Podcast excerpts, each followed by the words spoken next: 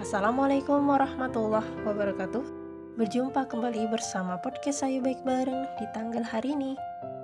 Terima kasih kepada saudara, bro semuanya yang masih setia dengan podcast kami.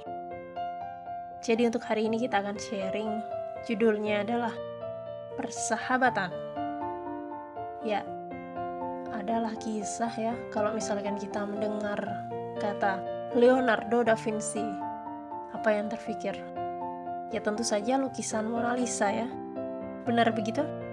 Ya jadi memang lukisan Mona Lisa ini paling masyur ya di seluruh dunia. Tahukah bro and sis saudara semuanya? Lukisan Mona Lisa ini tuh dibuat pada tahun 1507 di mana ada kejadian menarik di balik kisah lukisan ini. Jadi, kisahnya ini terjadi kurang lebih pada tahun 1911 ya. Ketika Mona Lisa dipajang pada museum, nama museumnya adalah Louvre di Prancis atau Paris.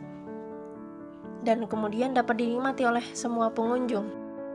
Nah, pada suatu hari, sekelompok pencuri profesional nih berhasil membobol museum itu pada malam hari.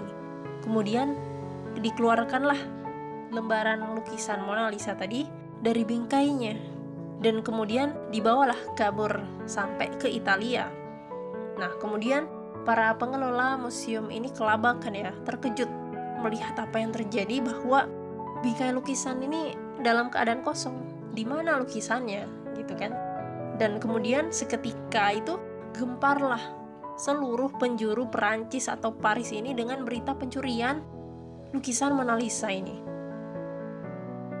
Tapi uniknya, selama beberapa hari orang-orang ini datang memenuhi museum untuk melihat bingkai lukisan yang kosong tadi. Entah apa yang menjadi daya tariknya. Yang jelas, sejarah mencatat begitu banyaknya jumlah kerumunan orang yang berduyun-duyun penasaran dengan bingkai kosong itu hingga pengelola museum kewalahan mengatur para pengunjung ini. Hingga pengelola museum ini kewalahan mengatur para pengunjung ini.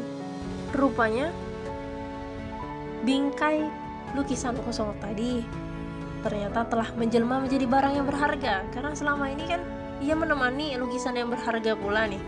Nah, andai ya, andai sang bingkai sebelumnya hanya berteman dengan lukisan yang tak punya arti, mungkin ia pun akan diabaikan orang.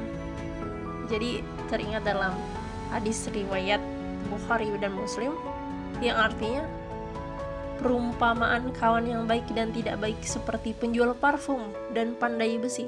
Adapun penjual parfum, mungkin dia akan memberikan hadiah kepadamu atau engkau membeli darinya atau engkau mendapatkan wangi harum darinya. Sedangkan pandai besi mungkin dia akan membakar pakaianmu atau engkau mendapatkan bau yang tidak sedap darinya.